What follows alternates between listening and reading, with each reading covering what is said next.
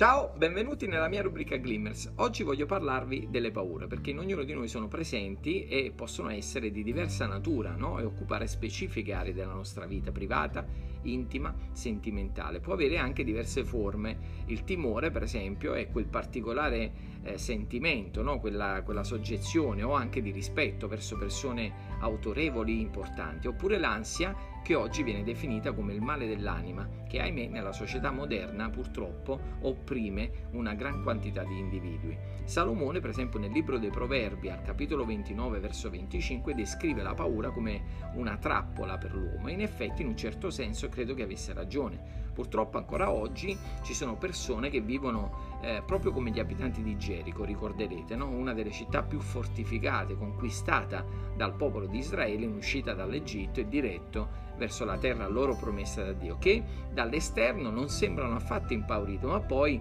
nel loro cuore, nelle loro mura, sono barricate in condizioni di profondo disagio e alcune altre volte invece si cerca in qualche modo di ignorare la paura, no? di nasconderla. Questo potrebbe essere uno dei motivi per, eh, per, i quali diciamo, veniamo ostacolati verso la preghiera. Siamo forse spaventati e pensando di essere eh, scoperti, di mettere in qualche modo in evidenza no? le parti di noi che vogliamo tenere ben nascoste, preferiamo restare nella nostra vita separata da Dio, tralasciando in qualche modo l'argomento, allontanandolo sempre di più.